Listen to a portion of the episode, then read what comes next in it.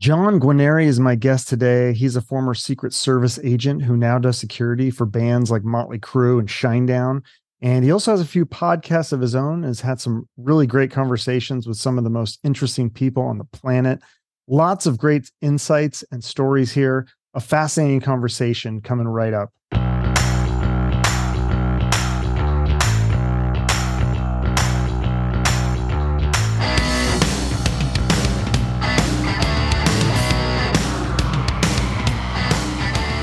Lot of the guys I work with are pretty simple and low key, where they don't want big extravaganza, red carpet type stuff. But some clients they want the private elevator, they want doors held and stuff like that, just how they want it. So you have to advance that with like the hotel staff, the front desk, uh, everyone.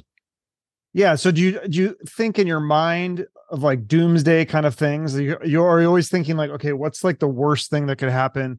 What you know you're always looking for like the vulnerable spots and things in a room. Yeah it's like it's one of those things where like obviously a lot of these hotels and stuff they've had these type of events before. You're not the first or the last type of client or person to come through there.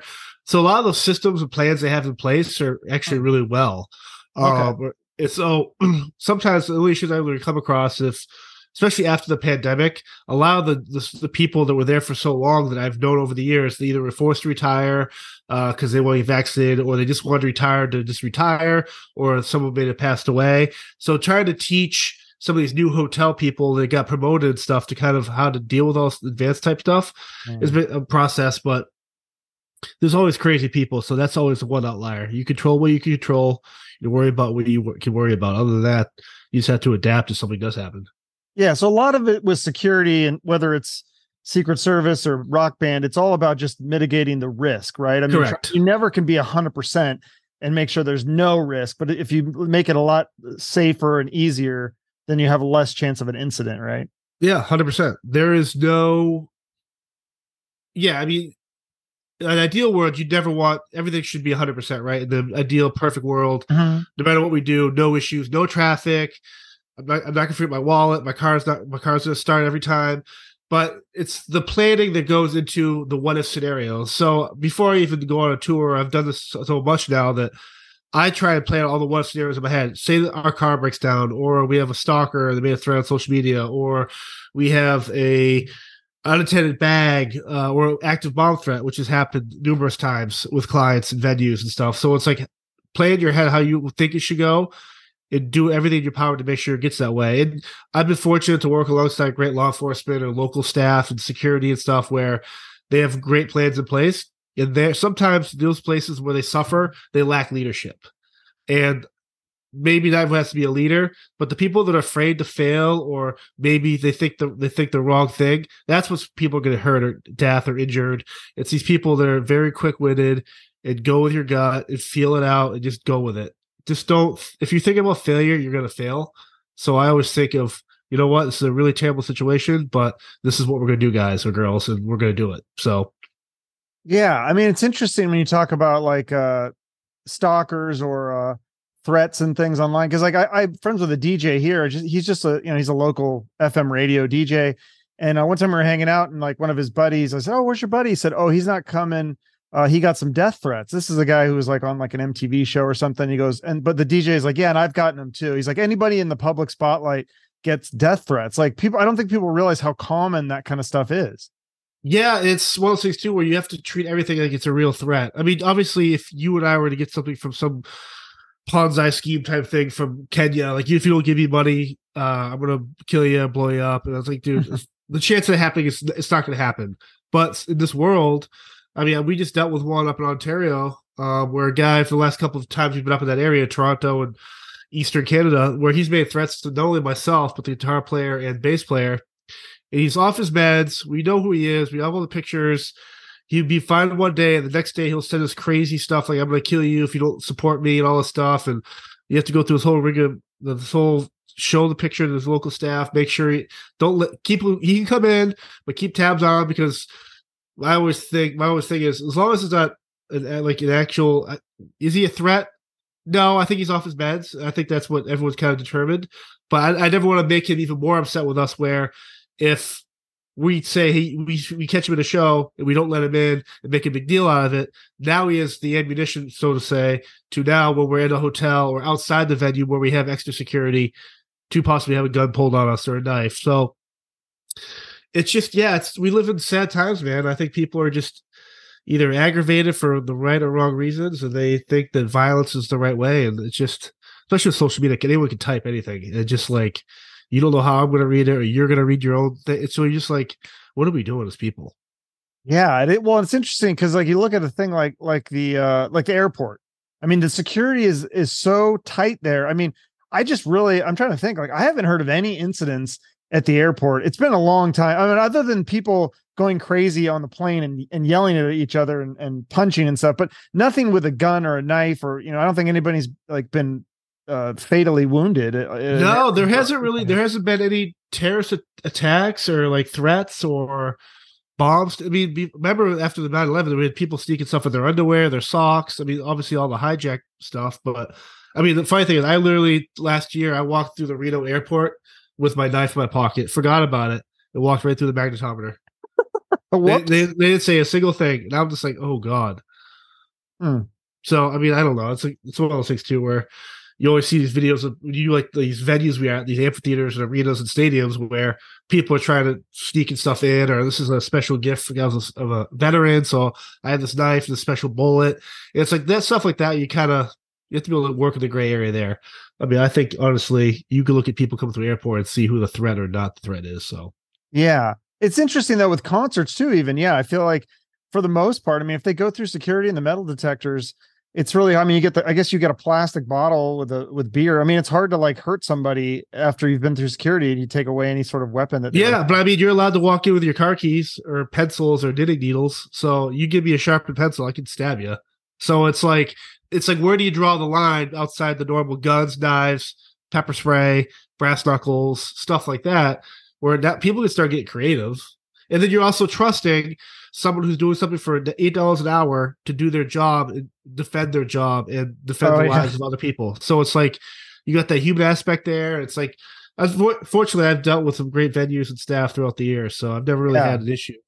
Have you ever seen that meme of the, or it's like a, a GIF, or it's like a short video? It's where the security guard and he's going like this, like just really just he just barely yeah. touches the guy, and there's all these like titles that they give it. You know, like I think that was he, Liverpool, England. Oh, okay. Very, yeah, that was. Yeah, I mean, luckily nothing happened that show, but I mean, it's one of those things where it's like you watch that, it's like, oh, if I want to go here, or say you're a extremist and you don't like uh the gay lesbian population, you want to do a Pulse nightclub. I'm going to target that club when they have their next gay night or their next Christian music night. It's just like you people see that stuff. It's like people are always watching. Bad guys and girls are always watching.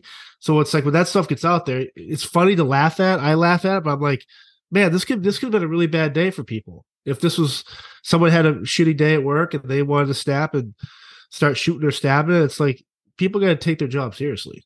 Yeah. Well, how do you? So how do you? Because I know your background. You went to uh, this uh, Norwich College, which I had never heard of, but I guess it's the oldest military college. It's it is uh, well known and established is that is going to that school is that how you kind of got catapulted into secret service because i mean you went from like you basically having not a lot of experience in security to being working one of the number one security jobs yeah so i i've always wanted to do military. I've always wanted to serve whether it's law enforcement military or something like along those lines. And mm-hmm. uh, i went i chose norwich because i wanted to be in the navy. I wanted to be like either on a submarine or like surface warfare.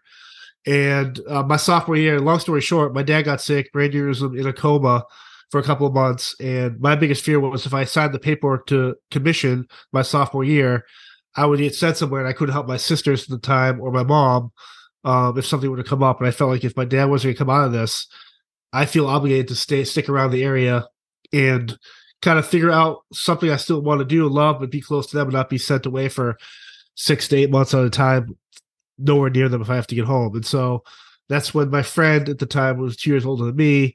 He was just about to graduate and started the process his junior year into Secret Service. He's always driven motorcycles, and he got the job where he could lead the motorcades all around the world uh, on the the bikes. So he was like, "John, you're gonna love this. Put all your eggs in the basket. Screw DEA, forget ATF, just don't even think about FBI. You're gonna love this because I've always wanted to serve and protect other people. And so, yeah, I did that from 2008 to 2014, and uh, under the Obama campaign or the whole Obama uh, presidency. And uh, 2014, I met my partner and CEO now, the private security firm, uh, backstage at a Charlie Sheen show. Uh, when he just got fired from his TV show, and uh, yeah, I remember he did those yeah, shows. he did Wow. the Torpedo of Truth tour, and uh, You I got to meet the- Charlie Sheen, or what? yeah, so I did. So I knew friends at the time when he was in DC, and so I went there and I saw my partner Chris in the corner. I just went up to him. I obviously knew what he was, his job was, and him and I just sh- hit it off. And he says, when you get bored of the politics of uh, the government, you should think about maybe joining the politics of the entertainment industry, which. It's a little bit better, I think, than the government because I'm my own boss, so I could tolerate the politics a little bit. yeah. Uh, but I went through divorce at the time, around 2013 or so, and uh, I was just kind of burnt out um, from the situation I was in. I still love what I did, but like doing it for the people I did it for and going through my whole personal stuff, I was like, I need a change, and that's kind of why I joined private. So I've been here ever since. Yeah. It's still fascinating though, so that you because you just went right from college to Secret Service. Like you'd think that they would want somebody that had had experience that had done, you know, the FBI and well, you know, law enforcement and military had all these like experience and background. Or why did they pick? And then you and your buddy Um, both went right from college. Yeah, it's one of those things too. Is like the process. I mean, my polygraph was two and a half days. Yeah, That's me a about lot. that. So That's crazy. They asked you about if you had sexual thoughts of animals or something. animals and like weird stuff. If you like, so all they'll ask you like twelve questions, but they're all worded differently every time. Like, when's the Hmm. last time you lied to your parents, or stuff like that, where you're kind of like caught off guard. You're like, well, hold on a second. Like, you're talking about when I was four and I took a cookie from the cookie jar. And so they want you. To, they want you basically maintain the same answers throughout everything. And so they'll ask. They'll throw out random questions like, "How often do you think about having uh, sexual relations with animals?" or "Have you thought about doing this?" or like just questions just like that at some of these questions? yeah, I, I think I think that's that's part of the human aspect of it. And every time I'd laugh or make his face, it'd be like, "You just got to answer it." They obviously they knew what the deal was, but you have to pass a fitness. There's a huge fitness component. Okay. Uh, there's psych evaluation. There's entry level exams you have to take, like post exams and stuff like that. And even the process to make it a Secret Service, you have to graduate four months down in Glynco, Georgia, which is under the Department of Homeland Security. So you spend you do the basic training under the umbrella there of shooting, driving, uh, basic protection, counterfeit stuff, drug stuff, uh, a lot of fitness, hand to hand, all that type of stuff. And if you graduate that, then you go set up to Beltsville, Maryland, which is a Secret Service training uh, facility, which is another three to four months of specific to that job. Which then you start doing the rope lines, how to survive helicopter crashes, uh, flying while armed, um, training like that, which is on very specific, obviously, to Secret Wait, Service. H- How do you survive a helicopter crash? So if when you're at the when you if people that obviously when you see at the White House, Marine One, there's three of them that always land on the South Lawn. So obviously you don't know which one he's getting on once you leave the South grounds. So if there's ever a threat, you're not sure which one you're targeting to bring down the president, whoever's in the Marine One. So there'll be three helicopters that fly over the Potomac or whatever. And the likelihood of being hit by something would probably be over the Potomac with him. And so if you land in the water, how do you survive a crash underwater? How do you get out of your seatbelt? How do you grab the protectee? How are you grabbing and moving stuff underwater when you can't see under distress? Wow. And then, so I'm assuming this may, might be a dumb question, but do you guys wear bulletproof vests all the time? Um, on, on paper, yes. Uh, it's one of those things where it's like we, we do different details. Say you're in uh, like Israel or Jakarta or places where it's like Palestine type stuff where you're kind of like it's wars and there's stuff always happening.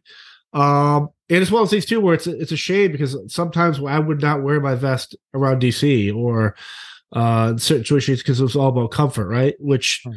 That might rankle some people. Uh, but when it came down to it, it's like the team, the, how that's so set up is like if if I'm about to be hit by a, a bullet, like there's the layers of security that gun has got that close. There's bigger issues to worry about. Hmm. Uh, but yeah, you you carry, you should carry it. I think everyone should. If you issued the gear, you should always carry it because obviously it's issued for a reason.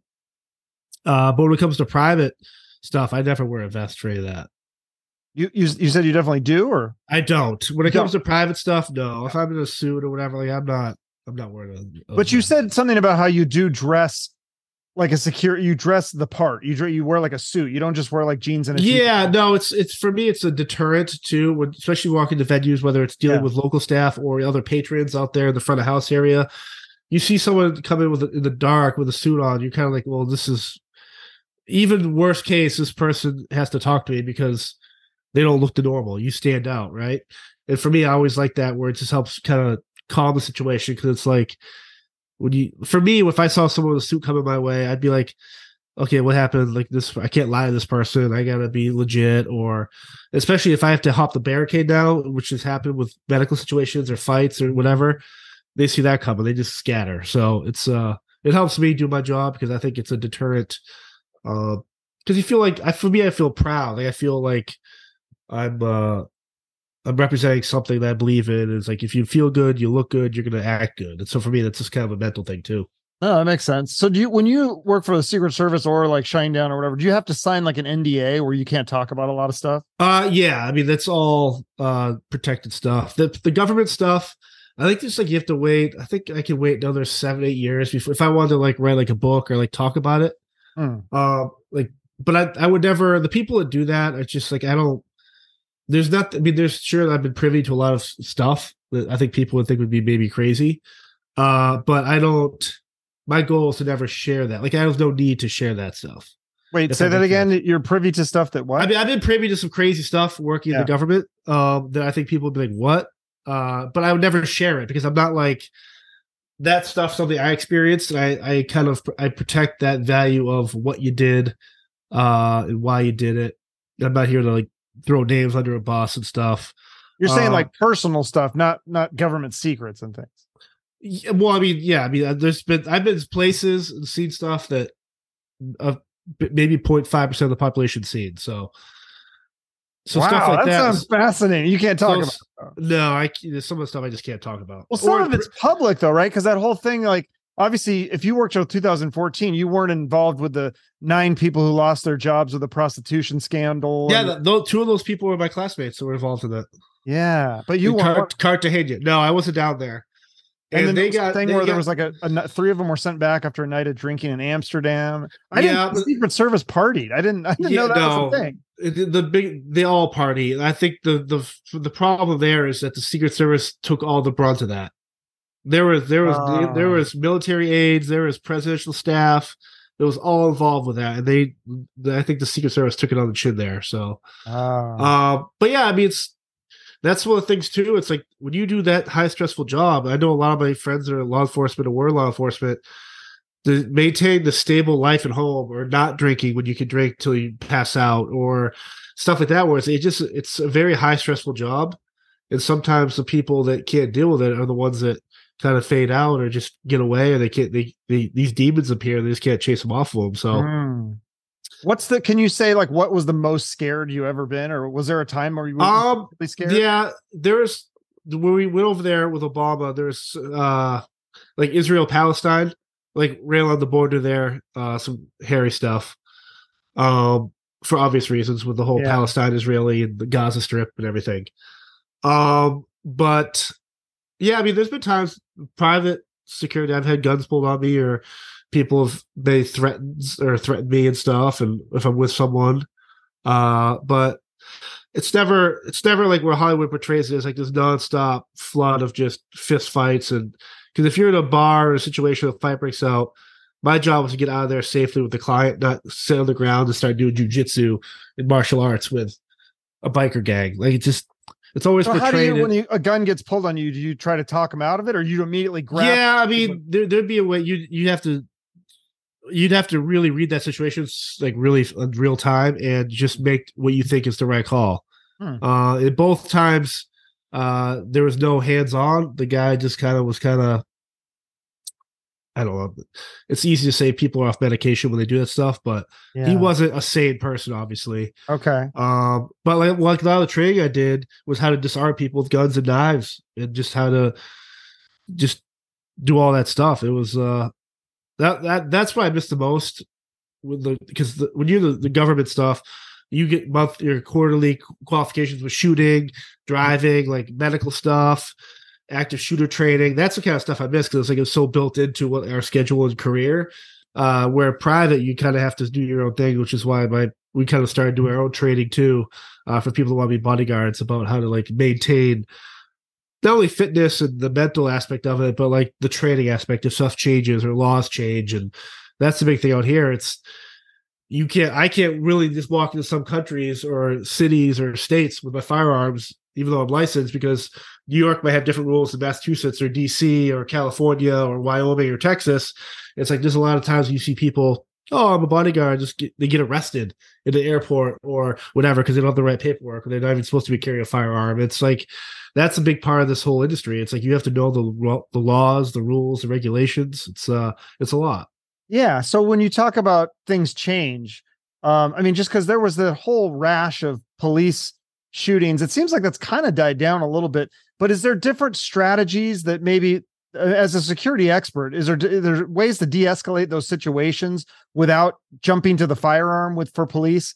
Uh, maybe using the taser or other other things. Yeah, I mean, I think for law enforcement, there's you have to escalation of uh, uh, use of force policy. Uh, yeah, uh, that's what it's called when I was in there. Where if a guy has a if a guy is coming at you with fists and kicking, you know, he's a big guy, whether you're a guy or girl, I was trained. Well, I'm gonna go to my baton now because I can strike him the attacking the attacking limbs, large muscle groups. I can attack him with my ta- baton and bring him or her down.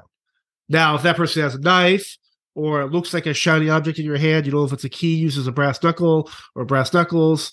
Now I'm going to transition maybe because I wasn't trained on the taser, so I can't really speak on that. Hmm. We never carried tasers, hmm. but maybe I could use my pepper spray or OC spray I have if I wanted to use that. But if it's in a large group of people, my partners are there, my, my teammates, why am I going to spray a pepper spray that could affect everyone?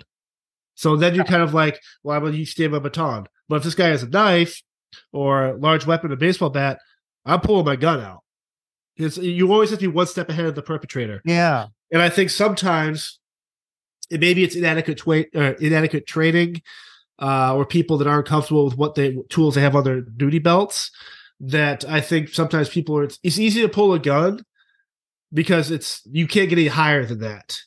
And what, but once you pull the gun, you be ready to pull the trigger because you're not going to throw your gun on the ground and transition back to something else. So right, is that these, is that a thing too, where they train the police? If you pull the gun, you shoot to kill because if you shoot, yeah, injure, you're not shooting to. You're, they can pull a gun injure, on you. Right. If you shoot yeah. to injure, you're gonna miss someone, hit a bystander. There's gonna be a ricochet. It, it's just stupid. So if you're gonna pull that gun, be ready to use it. Yeah. I think sometimes people, a lot of times, you think it's situations hairy, where I've been doing where it looks like it come to blows. You start talking to these people and you rationalize with them. Right there, you've already mitigated a lot of paperwork, a lot of health issues for both of you. If you want to get in this fight, and you're kind of like, hey, use your voice.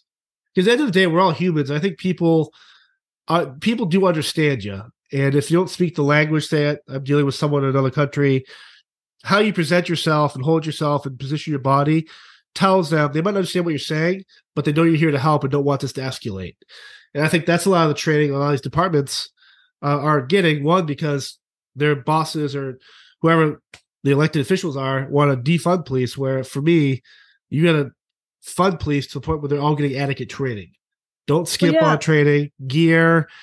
They should all be shooting yeah. as much as they can, going to scenarios, live exercises. Like that's that's what's going to change the, the uh, perception of what law enforcement is. Because I, I, very there's bad apples everywhere, mm-hmm. and unfortunately, in that in that industry, uh, you can't afford to have a lot of bad apples. But they're there, and it's like again, holding each other accountable and just believe believing what you do, I think will help alleviate that. Because there's been times where we've been out somewhere back in the day where some guys acted tough or dumb. It's like, dude, hold yourself accountable. Like you represent me, my my my organization, my agency, and like it's why are you gonna be that guy? And I think that's what gives people a bad name about law enforcement. Yeah, I didn't understand that because like I know this is probably maybe I'm beating a dead horse, but the George Floyd thing, like the guy's like put got him in a chokehold. And it's like, okay, like you got him. Like, why are they not arresting him? Like, and the other cops are all standing around and they're seeming like this is the procedure. Like, was were they just following the procedure on that? Yeah, I, I, I, don't know because I again, I'm not I'm obviously I'm familiar with that and I, it's easy for me to look at that and be like, I wouldn't have done that.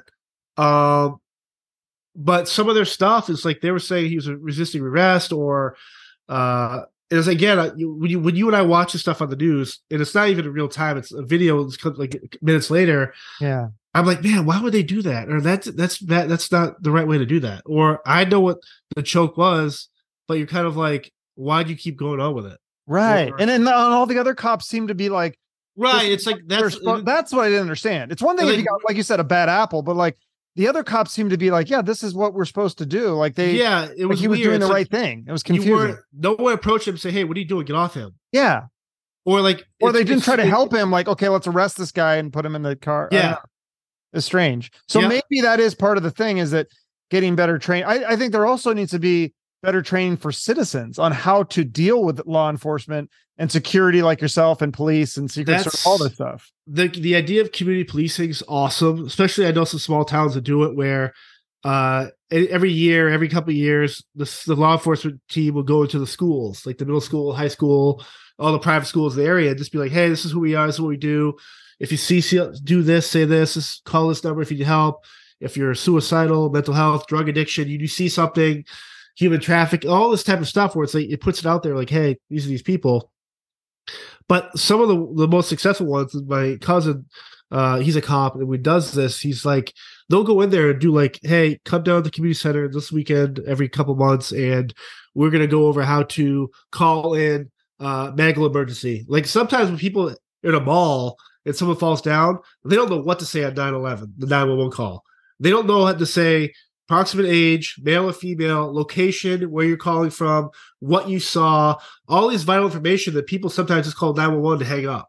It's like, well, you- you're making the situation worse now. Yeah. And it's like training like that, how to deal with protests, how to deal with it. You come across a car accident, or you're in the middle of a car accident, or you're in something. It's like how to deal with this. And the guys that go and play with like the kids and stuff in uniform, it's like I think the media tries to make all law enforcement seems like super aggressive. I've seen more of cops play baseball with kids or wiffle ball with kids and communities and hanging out with everyone. It's like the media is not going to put that out there because they want obviously stuff sells, right? When you talk about all the shitty, yeah, it depends on cops. which channel you're watching. Because Yeah. then other, you got the other side that's saying like, "Oh, every cop is a hero," and it's like, well, Right. like you said there's bad apples too. right, right. They're definitely not defunding the police as, and and all cops are terrible. Like I don't believe that uh, statement either. I think we're all human, right? There's some 100%. make mistakes, and hundred uh, but percent. most of the cops I've worked with, uh, I worked in the schools and I worked with a lot of police officers.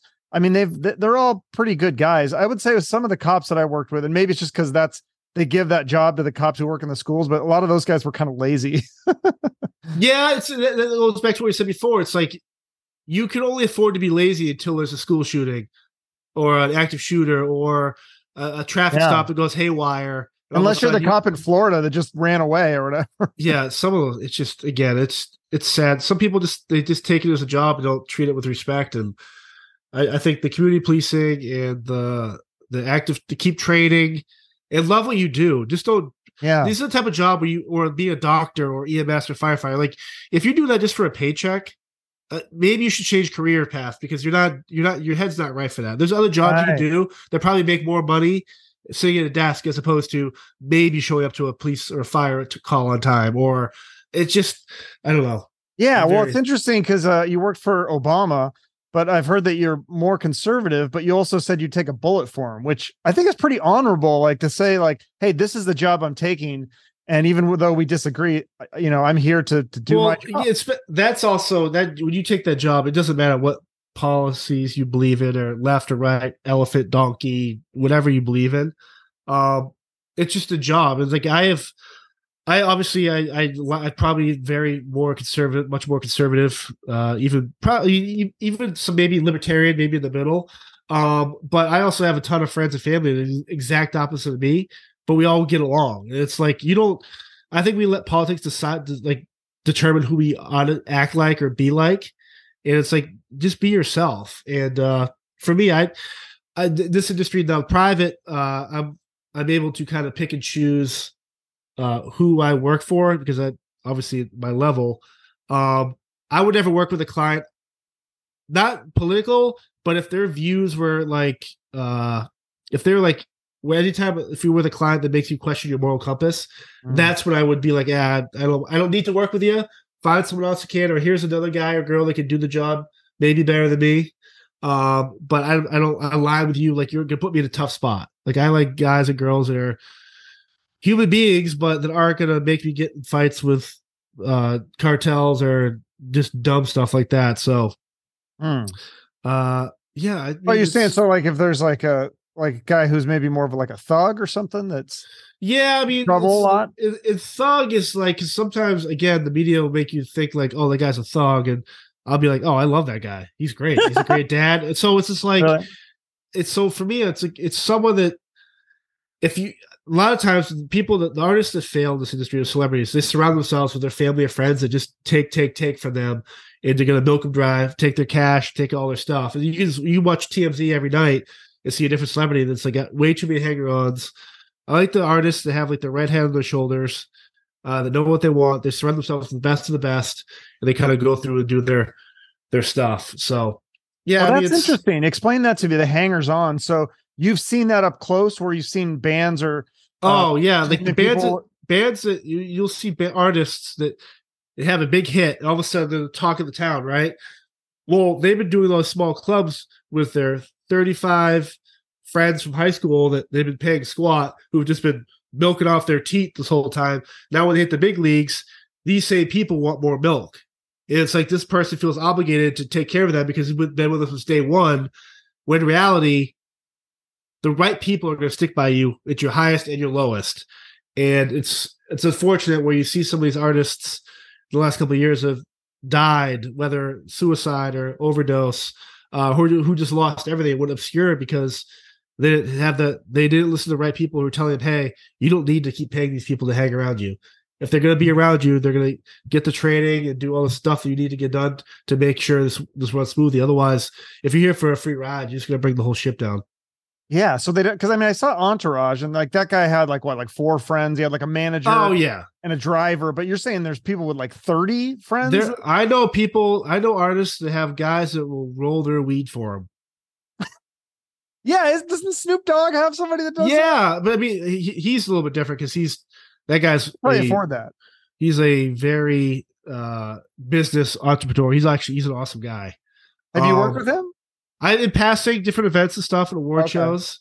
Uh, but great guy. Um, but the people that that have the guy that hangs out with him or the guy that uh he's the buddy of the bus driver, so he's just gonna hang out on tour the whole time. Well, he's take cutting into money, space, time. It's just like all that stuff adds up. Like you don't need a guy that just sets up your uh barbecue tents. Like you don't need a guy that or girl that curls your hair on Tuesdays, or some of these people are just like you're just wasting money and surrounding yourself with idiots. It's dude, at the end of the day, people care about you, the artist. You don't need to keep wasting your time and energy on the stuff that's literally going to bring you down.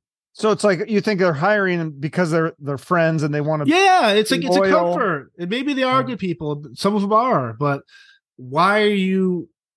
When you get to this level, you need to have the right people in place to be successful and go even higher. And so that's so interesting to hear that. This is really, yeah, yeah. Because I haven't talked to a lot of people at that, you know, that huge level of like playing arenas like Motley Crue and Shinedown and Justin, yeah. you, you work with Justin Bieber a little bit too? Yeah, my company did that uh last world tour, I believe. Okay. Yeah. Yeah, yeah it's uh man, it's crazy. There's uh you hate seeing it because a lot of these people are good people, but if they don't want to listen to you, you what are you gonna you gonna do? So well, yeah, and it's not if if you're doing security, it's probably not even your place to say anything most of the time, right? No, I mean I, a lot of my clients, I've been with them for since I start, like since 2014. So I'm not one of those guys that jumps around. I stick with the same bands. Um, so I've seen kind of like these these people that have these kind of leeches I t- refer to. What they just fall off and they just go away, and everyone moves along, and you can see the growth. You can see the ah, we're at this level now. Like some of these bands are starting up. Every time they roll to a city, like, oh, I got 45 people on my guest list. If they're really your friends, don't you think they should have bought the tickets? But now you invite the whole parking lot on your guest list. No one's buying tickets to go to your show. And that's why you'll always be at that level, which is a little club band, because you don't, you just want to take care of everyone. If people want to support you, they'll buy your tickets. Yeah. I mean, I feel like there is that uh, line where, you know, you being loyal and being supportive uh, for your friends, but also like people taking advantage of you. I seem Yeah. to be that that way too. That it's like I'm always trying to be nice and help, pe- and I feel like I'm the same way. Take advantage of that. I'm the same way. It's like I will, I will buy the band's merch if I like a shirt. Yeah, I could easily get it whatever I wanted, but I buy it because I believe in the band or the client, and I love the. Sh- uh, if I want, I'm going to get myself. So these people want to show up, or I need these tickets. I need this amount of merch. I need this packed backstage parking. I need catering on a show day. It's like you're not entitled to any of this stuff. oh, people do guys- that for like oh bands. god, yeah, it's it's crazy. So like yeah, because they would just have a list, huh? Yep. There's some those people have- fortunately for me have kind of gone away. Like all the people that come backstage and act that way, they're great people. And it's usually family. Uh, but you always get the one occasional person that's very like, I need this, this, this, this. And a lot of these times people go through me because they know the band will just say, Hey, talk to John. Well, now I'm just like, after the pandemic, I'm like, hold on a second, guys. Let's try and maybe we should clean some of these people out. Maybe we don't need these people back here because they are negative or they're they're just they're waste. Have you ever had what about like with meet and greets with fans? Are you do you uh, coordinate some of that too? Have you ever had to like remove fans for being too uh yeah there's been for me too drunk um usually uh every time that happens it's it's usually because i've been drinking all day.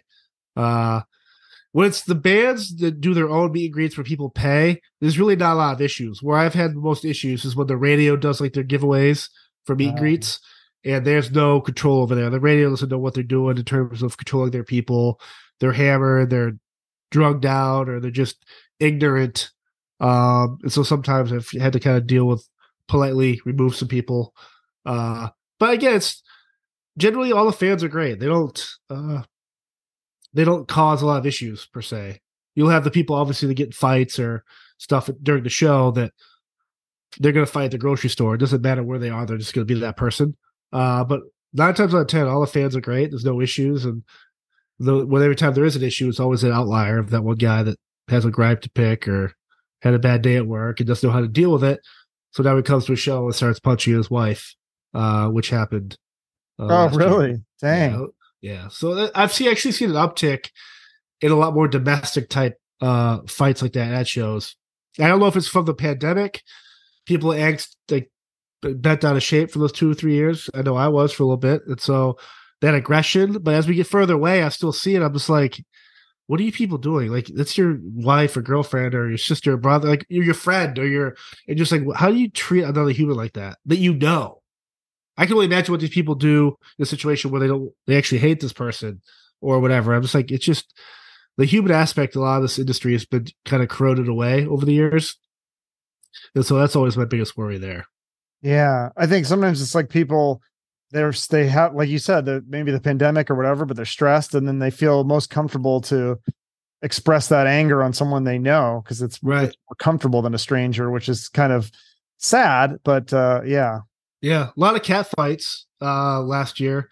Girl on girl just slapping, fighting each other, friends. And again, chalk it up for alcohol, jealousy, but I mean, That's interesting. Yeah, because when I worked in the schools, um, you know, and I was a counselor, and we we had way more girl fights than boy fights. And it's funny because the boy fights, you'd break it up and like they'd be friends the next day. They'd be like, "Yeah, it's cool, bro." And like the girls, they would hang on to that uh fight for for years. You know, like I, I've had a if I'm fighting a freshman, and as when they're seniors, they're still mad at that girl. It's like they just Yep. can't let go. It's interesting. Yeah, it's weird. When you worked at the schools, did you have a lot of the training and stuff like the active shooter stuff?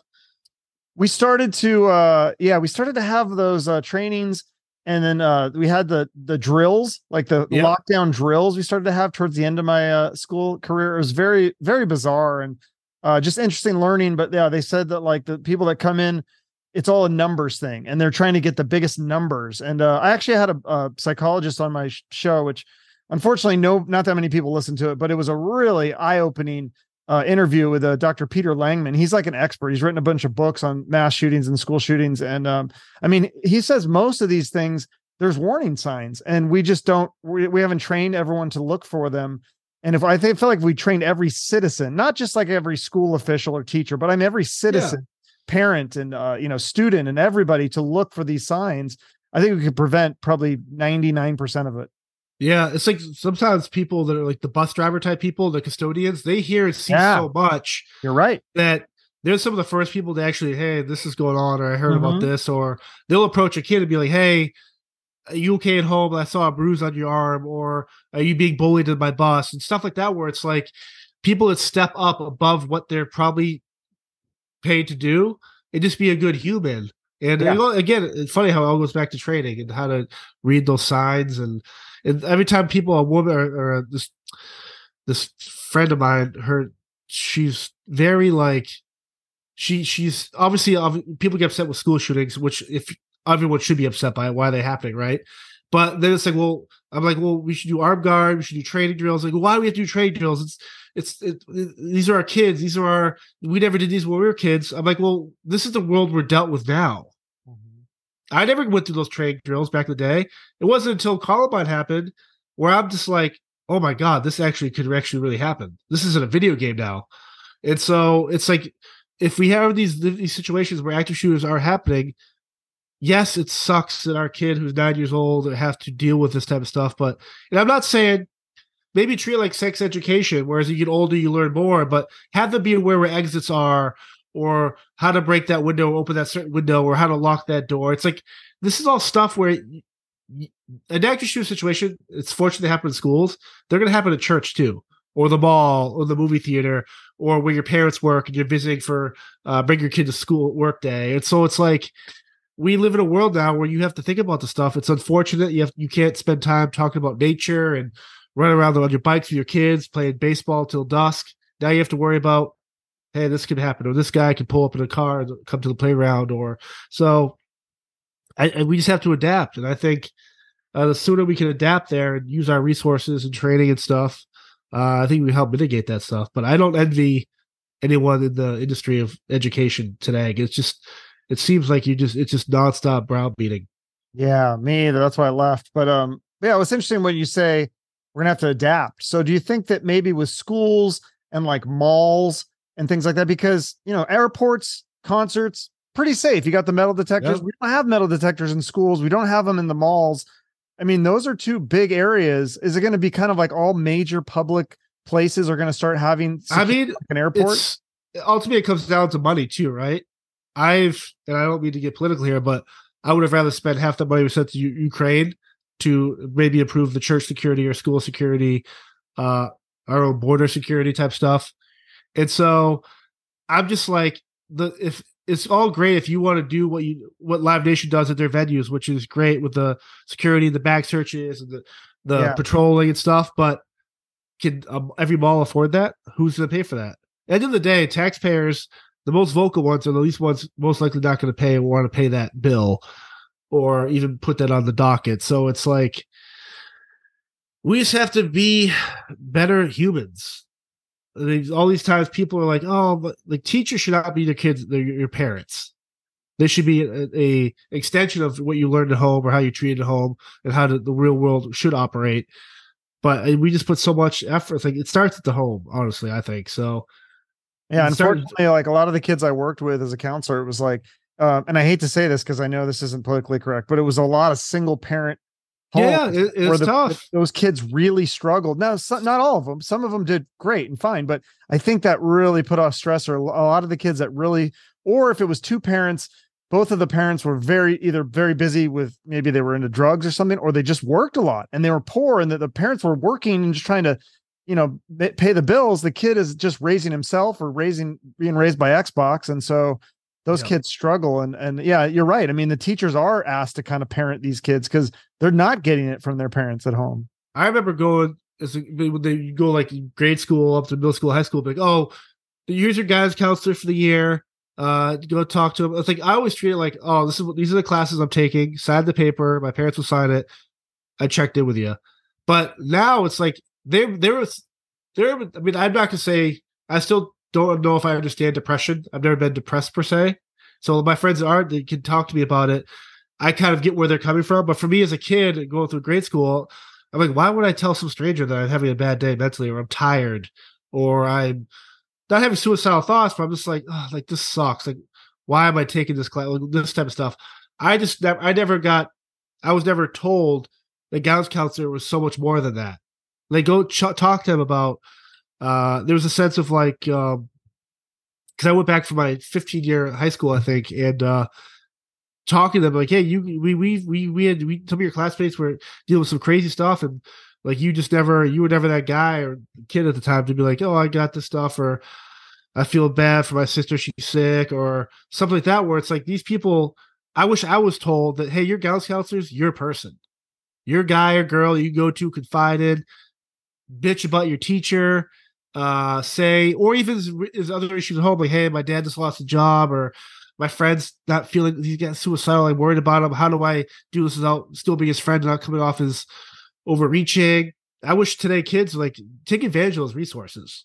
Yeah. Well, it's, it's like, like, you said earlier, even sometimes it's not the counselor, sometimes it's the bus driver. Right. Like, as long as they have some adult, actually, what's ironic is a lot of the kids really gravitated towards security guards or uh, the SR, the security uh, resource police officers in the schools, one of the two. Like I remember my first job in middle school, the most popular guy on campus was a security guard. I mean, probably two because he gave candy to the kids, but the kids loved him. They thought he yep. was so cool, you know. And so I think that you know eh, having some sort of adult because, like I said, a lot of them the parent is just not that role model for them, unfortunately. Yeah, imagine being a parent and you have to be a role model for twenty two kids.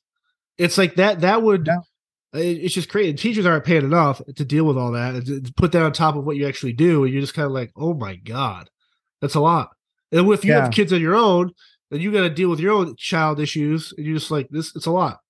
Definitely. Yeah. It's, it's tough out there. I, I agree with you though. Just if we could all be better humans, I think that would be, uh, but I think too, it's like awareness and training on all these things, like how to deal with police, how to recognize signs of, of, you know, somebody that could potentially be a mass shooter. Like, what was the one where the girl, the guy texted some girl randomly and said, like, I'm gonna do it, and sent a picture of like a bunch of guns, and she was just confused. She's like, ah, what, what is going on? And then it's like if we could train people on on every citizen to know that kind of thing, to report that immediately, we could prevent a lot of this stuff. I think. Yeah. Well, you feel you'd be like, oh, this kid had a journal. And his parents be like, I never knew he wrote all this stuff. I never saw all these signs. Well, you were never home, or you never took interest in your kid soon as he got home, he locked the door and he played Grand Theft Auto, which I'm not right. knocking video games, um, but I play that game. But like you just do all that stuff where you're just yeah. kind of like, what do you? I, I I I honestly think like I don't know it's my training. I know obviously someone like you could be like, if you're with a group of four or five people for a whole year, you're gonna know when they're having a good or bad day. What they're feeling, whether it's weather, issue at home, they're sick, whatever it is.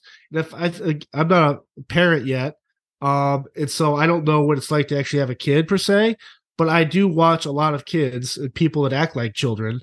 And so I am very perceptive to what's going on. It's like we just have to be more observant. Like even yeah. if the coworker, if if you're that coworker is always laughing and having a great time and making other people laugh, but you notice a change in him. I mean, maybe he maybe he's next Robin Williams, where you have all this happy, happy, happy, and you're the saddest person. Like when no one saw him, it was like oh man, like I had no idea, or he was so hurting, or he was sick, or it's just I don't know. Like we maybe it's easy to not say those things. Maybe it's I, I you and I go to bed like you know what I'll talk to him tomorrow. But what if that person doesn't make it to tomorrow because you're not talking um, to the right people? And so I, I I think if we just be good humans and empathetic towards people and just watch, like get off your phone when you're going across the street. Like just the world is happening so fast. Just stay present where you are and just be alert to everything. Yeah. I mean, we're so connected with social media and all that, but it also makes us more disconnected because people aren't out into the real world as much. And like, I mean, I remember when I was a kid, like everybody, we we knew all our neighbors. Like, I feel like now oh. I, I, don't know any of my neighbors. It's like yep. I never see them. Like, it's weird. I come home from touring. I mean, I've only been home this year for work, maybe maybe 12 days so far. Hmm. Uh, but I'll come home and they know what I do. They, they hang out, we're talk, shooting the shit in the backyard, cutting grass, or it's like people are aware. I, I, that's why I love living in a small town because everyone knows. It's almost like Cheers. Everyone knows your name and stuff like that. But I'm fortunate to have that. But I maybe if I didn't have that, it would be tougher what I do. Mm-hmm. I don't know. Mm-hmm. It's, it's it's the whole thing's very interesting. I like the fact that people know you, know your family.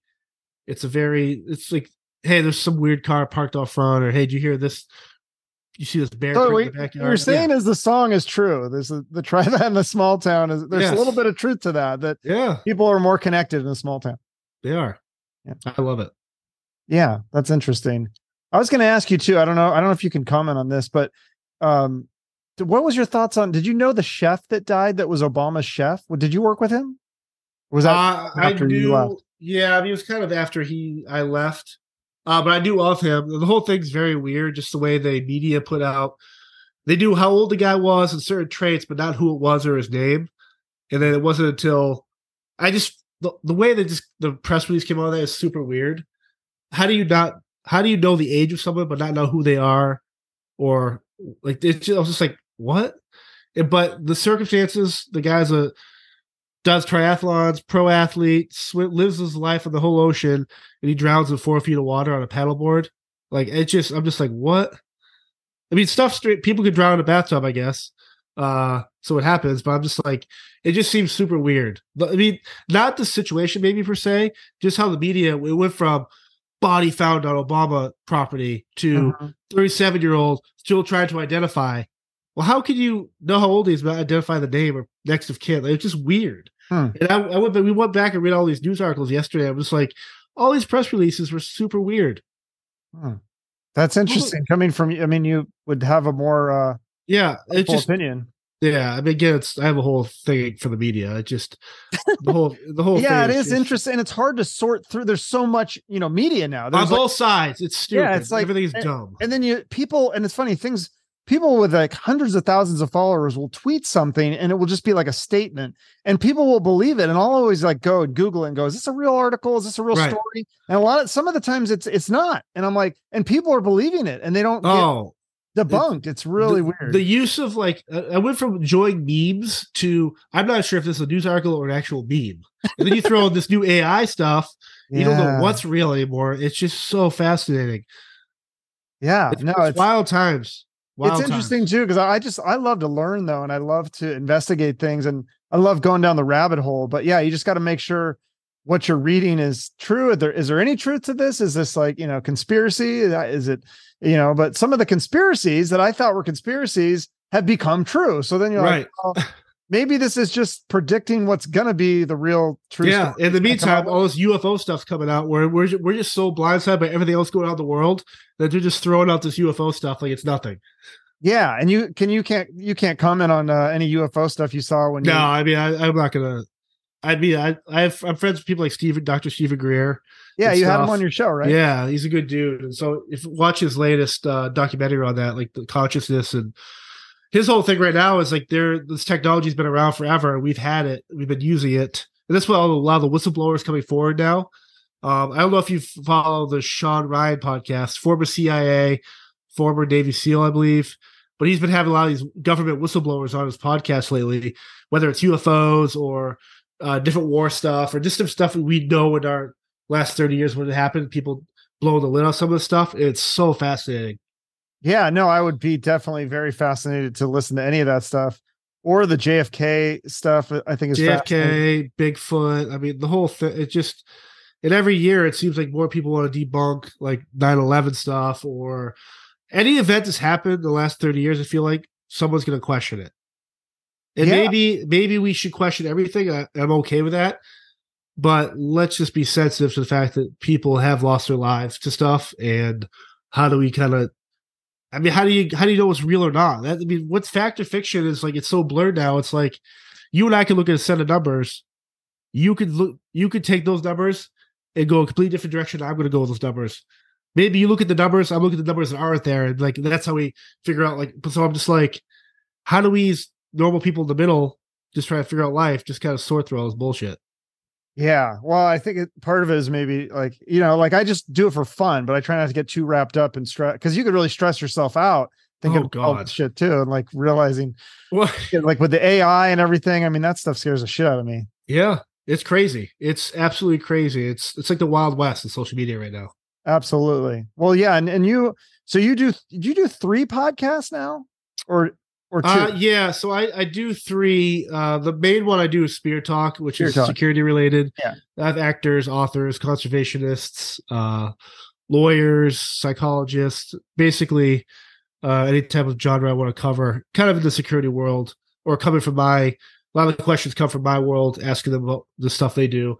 Um, but that's that's been doing amazing. Um, Yeah, you've had Yeah, some good guests on. You just had the uh, guy that the real Donnie Brasco. That one. Yeah, Joe Pistone, and uh, I've got a bunch of great. I've got Erin Brockovich coming on, Bas Rutten, nice. uh, a bunch of other actors. So it's like for me, it's it's therapeutic because it kind of breaks up what I normally do, and it gives me time to. Ever since the start of that the pandemic, I've read more books. I think as a kid, I've always loved reading, but as you got you get you get too busy for reading, right? And so for me, this gives me a reason to read the book now, read the autobiography, read the research a certain topic, whether it's uh, uh, wildlife conservation, cartels, and the ivory the ivory tusks, or uh, the history of the Second Amendment rights and why we have stuff like that. Where it's like now I can just do like these deep dives into certain subject matter I normally probably wouldn't read about. Now I do just to research episodes. It's a blast. I'm yeah. I'm actually enjoying love reading again. Is um with the ivory tusk? Is that one of the biggest conservation issues that uh you you, you see Um, I think problem? I would say for in terms of conservation, it's I mean it's a part of it. Uh, my friends like Sea Shepherd, uh, or the Earth League International, Andrea Crosta. Uh, he's been involved in a couple of movies. One on Netflix called The Ivory Game, which is obviously about the poaching system and the cartels with the ivory tusk in Africa. He's also part of Sea of Shadows, which him and uh, uh, Sea Shepherd, uh, they're basically a twofold thing: protecting the vaquito, vaquita in the Sea of Cortez, this super rare fish that's being harvested. Uh, I think for its gallbladder, something oddly specific, where the Chinese cartels and mafia will pay millions of dollars and millions and millions a year just for a specific body part. And so it, it basically details this Wow. harvesting of all these creatures. But Earth League is involved with all these different animals, whether it's the cheetah, the leopard, uh, uh certain owls, lizards, uh, just this crazy stuff where it's like all these angel or angels, these animals are being trafficked. Yeah. Well, I think and is sharks one of them too? Because I think sharks yeah, shark fin, amazing shark creatures. fin. I mean, you look at uh, the Wuhan Dog Festival in China that kills all these dogs every year, which is just disgusting. Or uh, black. Why do they kill the dogs? Just to eat them or what? Yeah, it's, it's the Wuhan dog. The Wuhan, I think, Dog Festival is a yearly festival in China uh, that kills thousands of dogs. Uh, we're talking like German shepherds to sh- retrievers. It's you can if you go on YouTube and Google it, it'll tell about the history of this and that culturally why they do it.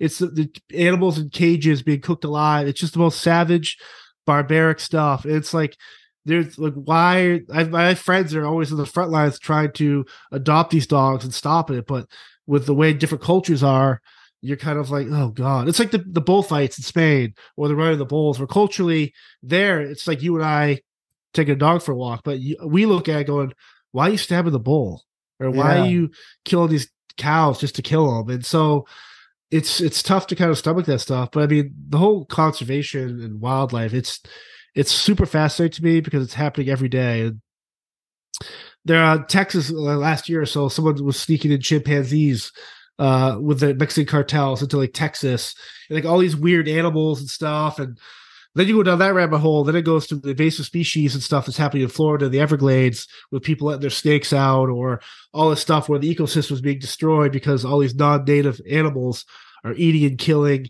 or Mm. getting putting bacteria on everything. And Yeah, it's, you had uh, that um the alligator. I think that's how I found you, uh, Frank Robb. Uh, yeah, Frank on the Rob's show, too. awesome. We yeah, were talking about how he'd find these alligators, and he said a lot of them were in drug houses. That people get an alligator to like, I don't know, to be watch the whatever. cocaine. or- Yeah, It's The- the- crazy. Yeah, and then the, so some of those animals that weren't like native to like Florida, they developed like this bacteria, whether something like COVID or no bacteria that it would get to native species and wipe them out or kill them. And so that to- Frank Robb is awesome because like how vital alligators are to the ecosystem of Florida and the world. It's like we're all so closely connected. And like if that equilibrium ever balances the wrong way, it's like we're all affected by it, humans and animals. Yeah, that's an interesting. That, that's for sure. That's an interesting thing. There's and th- that is a good thing that there's a lot of these documentaries and Oh, podcasts awesome. that where we can uh, shine a light on it. I do. I, I went down such documentary rabbit hole with the pandemic. I just, I everything from how these toys are made to animal trafficking to ju- just anything about the history of the mafia to it just. I like growing up as a kid, like we I always had to read those books. Like I never watched PBS or that stuff as a kid. I wouldn't I wouldn't even allowed to watch TV really. But now, as an adult, when I watch the hotel room, I'll probably watch two documentaries tonight about subject matter I don't even know nothing about, whether it's performance enhancing drugs or uh, whatever another subject where I'm just like, this is so fascinating to learn this stuff in two hours, as opposed to me going to like a library and taking out books and reading them. Right. just- Have you seen the new one on Netflix about the uh the new pyramid they found in Egypt? Yeah, it's in my queue. It's like two away. That was really you should probably you, I tried to get the director on and he's like, "Yeah, let me talk to the Netflix guys." And he blew me off, but you could probably get him. You should have him on. He that was yeah, I thought was really fascinating. You, you could do the episode with me if I get him okay, yeah. You had because you had a what you have another guy you had. I think that's how I found you initially was uh, Harry Turner. I, was that his name? Yeah, that his- Harry Turner is a good friend. to have him on he too, yeah. uh have you reached out to you got to have him. I'll, I'll yeah, I tell him. tried. Yeah, somebody told I'll- me about his documentary, so I reached out. I I I looked up his name and I saw he did your show, and then I was like, oh, cool. And then I saw that's how I, then I found Frank Robb, and Frank said yes, but uh, Harry hasn't uh, responded. I'll put you Yeah, direct with Harry's story is amazing, and that's actually Yeah. the charity uh I'm really looking forward to like helping out with Emerald Arch. Oh, Okay, so yeah, I'll it- put that in the show notes. Yeah, so his organization, they didn't know Harry Turner. It's on Amazon Prime. It's called Wildcat. And it basically details his journey dealing with PTSD from being a British soldier, the horrors he saw in war, to living in Ecuador and helping raise two orphaned uh, ocelots. Yeah. Uh, and it's like the most harrowing, like triumphant, like just it's just you'll you'll laugh, you'll cry. It's a super powerful documentary. I can't re- recommend it enough.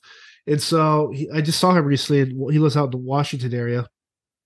Washington And- State or Washington Yeah, DC? Washington State. oh, that's fine. and uh, he's gonna he start his new organization, uh, Emerald Arch, um, is basically gonna start. He wants to buy all this land down back in South America where animals and habitat can be protected from poachers and actually involve like veterans and stuff to help with their PTSD and stuff um, to kind of help where the animals and kind of just find a purpose. Because when you watch the whole movie, uh, you realize like uh, seeing someone struggle to find their purpose.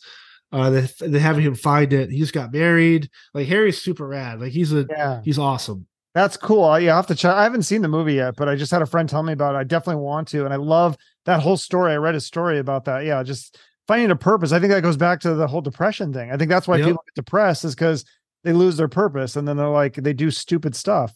Yeah, Yeah. chasing that drug and chasing that dragon. That's Yeah. only, only gonna end one way death. And uh seeing uh and why the documentary with Wildcat's so good, it's like you'll see there's footage of there where he's cutting himself because he just can't deal with the stress of like the combat he suffered, like the loss of an animal with his broken home, or like going through a terrible rela- personal relationship in life, and seeing him be triumphant, hanging out with him in person. It's like the most, it's like the coolest, one of the coolest people I've met in a long time. Where I'm just like, I got super like goosebumps around him.